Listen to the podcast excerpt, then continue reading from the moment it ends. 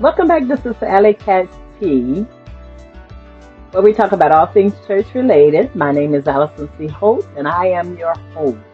Today we are going to delve into the epistle of John, John the Apostle.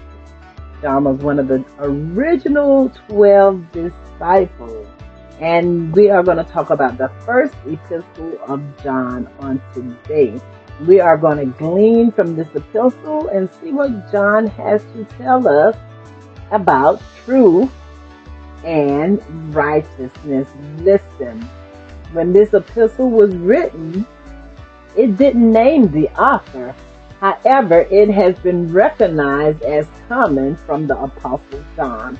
John is the writer of the Gospel John, St. John, he is the writer of these three epistles, and he is the writer of the book of Revelation.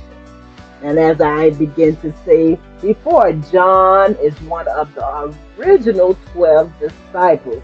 Now, the epistle is written to a number of churches in Asia where John was uh, had it was his apostolic responsibility. Those churches were John's apostolic responsibility. Now John lived in Ephesus, which was the geographic and the num- numerical center of Christian population at that time frame. Now in Ephesus, John lived to be great age, and this is where he wrote all of his writings now, if you did not know, John was Jesus' most intimate earthly friend. Listen, as we say today, John was Jesus' ride or die, if you will. They were best buddies. Now, let's give a little bit of background before we jump into the epistle. Now, after Christianity had been in the world for 60 or 70 years, the Roman Empire became an important entity in religion and had a powerful influence. Now, there were all sorts of efforts to combine the gospel of Jesus Christ with the philosophies of the day and the systems of thought of that time frame. Now, the background issue was the entrance of Gnosticism. Now you may say, who are the Gnostics? Or what is Gnosticism? This was a dangerous cult that was attracted to many individuals in those days. You see, as Christianity spread across the Mediterranean, it came into contact with many other religions.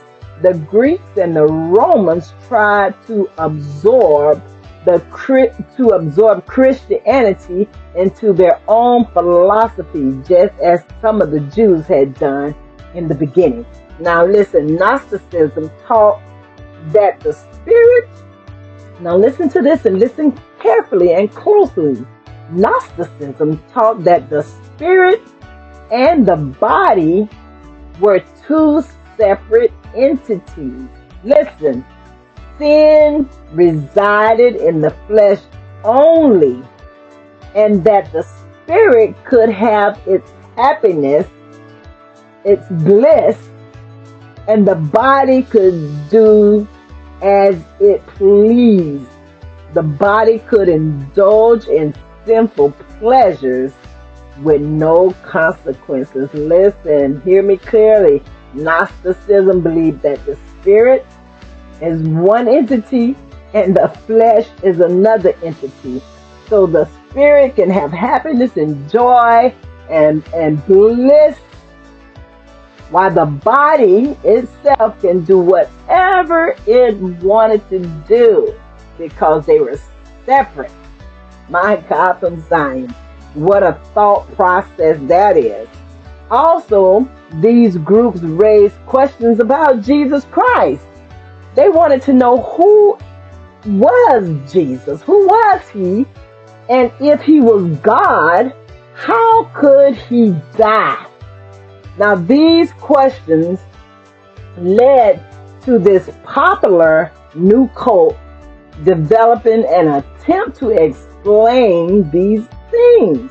Gnosticism thrived among the intellectual elite of the day. Listen, they asked questions. They wanted to know who was Jesus and if he was God, how in the world could he die? My God from Zion, these were the type of questions that they asked back in those days. The Gnostics believed in the separation of the body from the spirit. The physical body was evil. Therefore, a pure God, such as Jesus Christ, could not take on a body. Why would he take on a body? Because listen, we've already learned that the spirit is one entity and the body is another. So why would God come down and take a body or take the form of a body, a pure God at that. They claim that Jesus was never a real human being. He was just a phantom, a temporary appearance of God who only looked to be human. He, it was an illusion. This is what the Gnostics believed to the Gnostics, all matter was evil. Everything that was in a form of matter was evil. Only the spirit was pure. Therefore, they sought to uh, rise to a higher, more spiritual plane. Thus, those who strove to rise above matter couldn't care about personal ethics. So if you're trying to go to a higher plane, which that happens today, look at the witches and the warlocks. Look at um, occultism. They're striving to get to a higher plane. Therefore, they don't care nothing about ethics. They don't care nothing about personal matters. They do whatever it takes to get them to a higher spiritual plane. Same thing is going on today. Listen. Does this sound familiar to you? The elite, the intellectual elites, the elite in society are trying to gain a higher level of power through evil sources, hmm, such as sorcery, such as secret societies, etc. New Age beliefs, which is idolatry. If you did not know, you know now. New Age beliefs are idolatry. Therefore, when you stand before the Father on Judgment Day, you will not be able to say, I did not know. Why? Because I am telling you today, these things are idolatry. Now, Let's move on. It appears that John had the Gnostic cult, whom he calls in his writing Antichrist, in mind when he wrote the epistle. Throughout the epistle, John insists that Jesus was the actual material, authentic manifestation of God in the flesh and genuine knowledge of God must result in moral transformation. Come on, somebody. Now, the purpose of the epistle, John's purpose for writing these letters, or this letter in particular, was twofold. He wanted to expose and dismiss the doctrinal and ethical errors of the false teachers of the day and to exhort his spiritual children to pursue a life of holy fellowship with God in truth and in righteousness. So John is getting down to it. We are going to crush these uh, false beliefs that the spirit and the flesh are two separate entities. We are going to crush these false beliefs that Jesus was just a phantom because he was in the flesh. Come on, these doctrinal ethical errors of the teachers of that day. John came to do business with the epistle. And we are going to delve into these epistles or and we are going to hear or this epistle, I should say. We're going to delve into the letters. There are three letters, and we are going to find out what John had to say because he is going to crush the lies of the devil. Come on, somebody, let's get into it. John 1. 1 John 1. The first four verses are the prologue. John was asserting that what he proclaimed was the truth about God's Son, the truth about Jesus Christ, was originally witnessed by the apostles who had direct contact with Jesus. John described his proclamation as one which has we have heard, which we have seen with our eyes, and which we have looked at and our hands have touched. Come on, somebody. John was breaking it down. There is no way whatsoever that you can proclaim that Jesus Christ was not truly in the flesh. John is saying we had direct contact with him. We heard him with our ears. We saw him with our eyes. We looked what we even touched him with our hands. So we are going to shut this uh, lie down.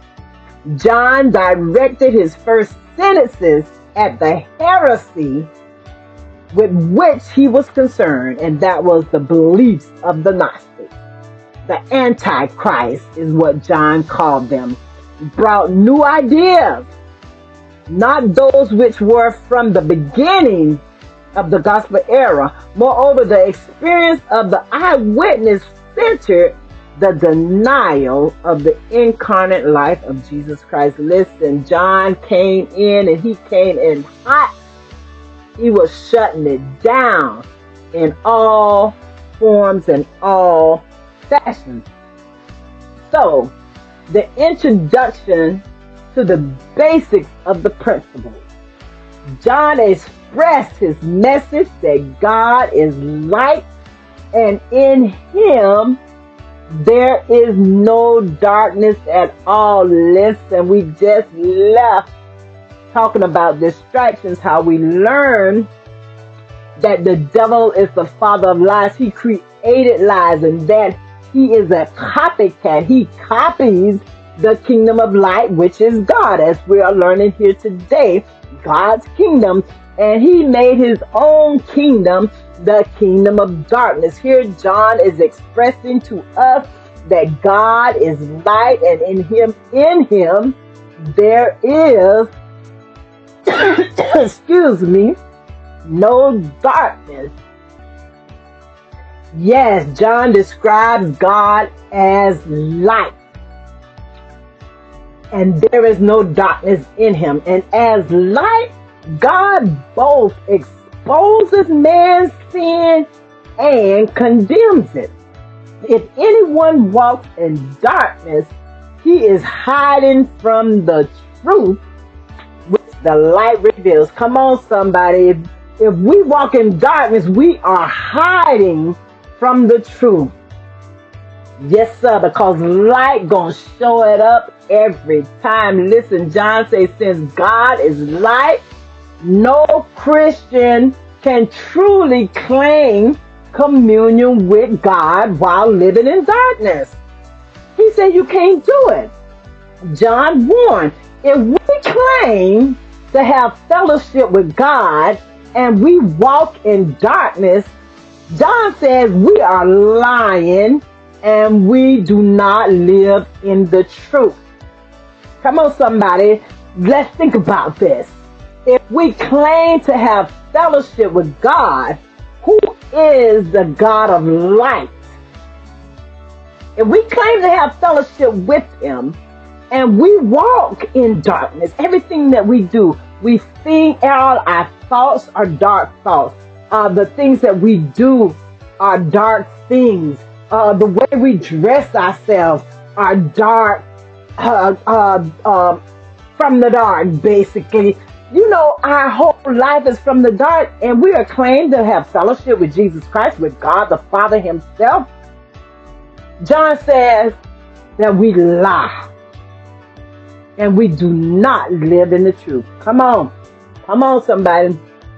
Therefore, we cannot proclaim spirituality while engaging in the acts of disobedience. We're being disobedient to God the Father. In dealing with a case of incest in the Corinthian church, the Apostle Paul presented a list of sins, and you can find that in 1 Corinthians 5 9 through 13 that the church must avoid. Come on, somebody. We can go there if you will. 1 Corinthians 5 and 9. Paul had to deal with it in the church. And these are sins that he says that we must avoid and we are going to live in the light. My God from Zion. I am flipping there, trying to get there quickly. First Corinthians 5. Is that First Corinthians 5 and seem like I got 9, starting at verse 9. Reject evil members of the church. King James Version, and I am going to read it quickly. I wrote unto you in an epistle not to company with fornicators, and we and, and you can look these words up if you do not know the meaning. Do not company yourself with fornicators, yet not all together with the fornicators of this world, or with the covetous or the extortioners or with the idolaters or for then must we must ye need go out of the world. But now i have written unto you not to keep company. If any man that is called a brother be a fornicator or covetous or idolater or railer or a drunkard or an extortioner with such one know not to eat.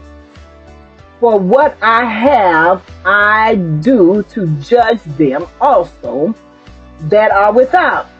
Do not ye judge them that are within, but them that are without God judge it. Therefore, put away from among yourselves that wicked person. My God, from Zion. So, in other words, don't hang out with these individuals. Why? Because that stuff can jump on you in a sense, or you'll find yourself, I should say, you'll find yourself being a fornicator. You'll find yourself working idolatry. You'll find yourself being an extortioner. If you hang out with these individuals, you'll find yourself doing the exact things that they do. Therefore, Paul was saying, don't do it. Avoid this. Come on, somebody. Unfortunately, bogus claims to fellowship with God have been a tragic reality reality throughout the history of the church, and it's still prevalent today. Listen, bogus claims to have fellowship with God you're, you're, you're a Christian. But you walk in these other things. Walking in darkness. Claim to be a Christian, but walk in darkness is basically what John is telling us. Don't do these things. Do not claim to be a Christian, but walk in darkness. A Christian who says he is in fellowship with God but is disobeying him, John said he is lying. He is a liar. Thus, there is only one real way to have communion with Christ. And that is to be in the light.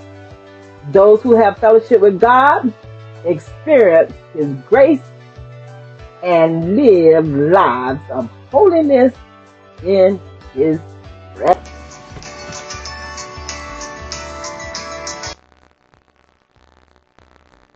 Now listen. John began to say, a Christian who says he is in fellowship with God, but is disobeying him, that individual is lying.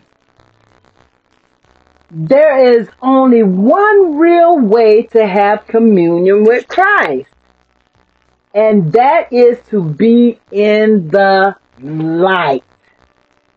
Those who have fellowship with God experience His grace and live lives of holiness in His presence. Also, we, when we as believers are in true fellowship with God, we may be tempted to think or to say that we are at that particular moment free from sin. My God from Zion, don't ever say that you are free from sin. John warned against this conception because we then are deceiving ourselves and the truth is not in us. We all sin and come short of the glory of God. My God from Zion. Thus we must have the truth in our inward parts as we can read in Psalms 51 and 6. God desires us to have the truth on the inside as a controlling, motivating influence. Now, if we do not, this kind of self deception will take place. We will deceive our own selves. We as Christians should be ready at all times to acknowledge any failure that God has exposed in us by his light. We have to be ready to acknowledge it and to move on in God. First John 19, remember the scripture. If we confess with, if we confess our sins, he is faithful and he is just to forgive us our sins and to cleanse us from all unrighteousness. Listen, if we confess our sins, God is faithful to forgive us of our sins. Listen, the Bible tells us not to hide our sins. The Bible tells us if we hide our sins that we will not prosper. But if we confess our sins and if we forsake them, if we turn away from them, then God will give us mercy. We will have the mercy of God upon our lives. Listen, God says God will cast all our sins in the sea, in the depths of the sea. Micah 7, 18 and 19 from the expanded Bible reads, There is no God like you. For you forgive those who are guilty of sin. You don't look at the sins of your people who are left alive, you will not stay angry forever because you enjoy being kind. You enjoy being merciful. We're talking, we're talking about God here. You will have mercy on us again. You will conquer our sins. You will throw away all our sins into the deepest part of the sea. You will be true to the people of Jacob, and you will be kind to the people of Abraham as you promised to our ancestors long ago. Therefore, after a believer sins, he shall not deny that sin. Verses 10, which should be read in direct connection, connection with verse 19 states, if we claim we have not sinned, we make him, who is God, out of out to be a liar and his word has no place in our lives. When the word of God confronts us about our sin, we should immediately, I put immediately in there, we should immediately admit them rather than to deny them. By contradicting the word, we are rejecting and we are refusing to give it, which is the word, the proper place in our lives. Listen, light stands for God's realm of truth, of his realm of righteousness, his realm of purity, his realm of joy, ineffable glory. Now listen, darkness stands for this world of error, for evil, for ignorance, for wickedness, and abode of the lost. Listen, light may be an attribute of God beyond the understanding of fleshly eyes. God clothes himself in light. Begins to read Psalms 104 and 2. God dwells in light unapproachable. We can read about it in 1 Timothy 6 and 16. The Father of lights is one of God's names, and we can find that in James 1 and 17. Listen, we have completed the first chapter or the first letter of the epistle John. We have completed first John. Listen, they're very short books or epistles in the Bible. We have completed. Listen, John talked about if we don't walk in the light, or if we we if we proclaim ourselves to have communion with God and we walk in darkness, we are deceiving ourselves. We are lying, and the truth ain't in us. Is how the King James version reads. So when we proclaim to be in communion with God, we must find ourselves walking in light. We cannot do the things of darkness. We cannot do the things of evil. We cannot walk in evil, in other words. We cannot do the things that are contrary to the word of God and consider ourselves in communion with God. Because John is telling us straightforward, if we do do these things, then we are lying to our own selves. We are lying. And listen, John was directing this epistle toward the Gnostics who say, you know, you know, the, the flesh and the spirit are two separate entities. The spirit is, you know, is, is good, is blissful, is joyful, and, and no doubt going to be with the Lord. But the flesh can do whatever it wants. It can uh, sin, it can fornicate, it can be covetous, it can be have jealousy, it can be whatever, an idolate, it can have idols, it can do whatever. But John is shutting it down right here. Listen. You can't, there, there is no separation. You can't put one on one end and one on the other end. One is holy and righteous and good and going to be with the Lord, and the other can do whatever is big enough to do, commit evil in all forms and all fashions. No, it does not work like that. And John is standing on this belief or this false teaching with two feet. Listen, this is false teaching. And if you believe it, you are lying to your own self. Come on, John. Come on, John. I'm loving it. I'm loving the word we are gleaning from the epistle of John. And we want to see what John has to tell us. No, we cannot walk in darkness and be in communion with God the Father and our Lord and Savior, Jesus Christ. Listen, thank you for listening to Sister Alley Cat I am Allison C. Holt. I am your hope. Come on, somebody.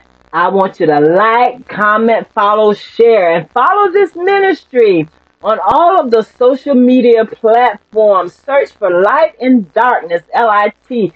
Search for Sister Alley Katz T. Search for Allison C. Holt, and you will find us. Come on, somebody. And when I say us, I mean the my Lord and Savior Jesus Christ, along with myself, along with God the Father. Amen and amen. Thank you again for listening to Sister Alley Katz T, where we talk about all things church related. And I love you, and I will talk to you very soon.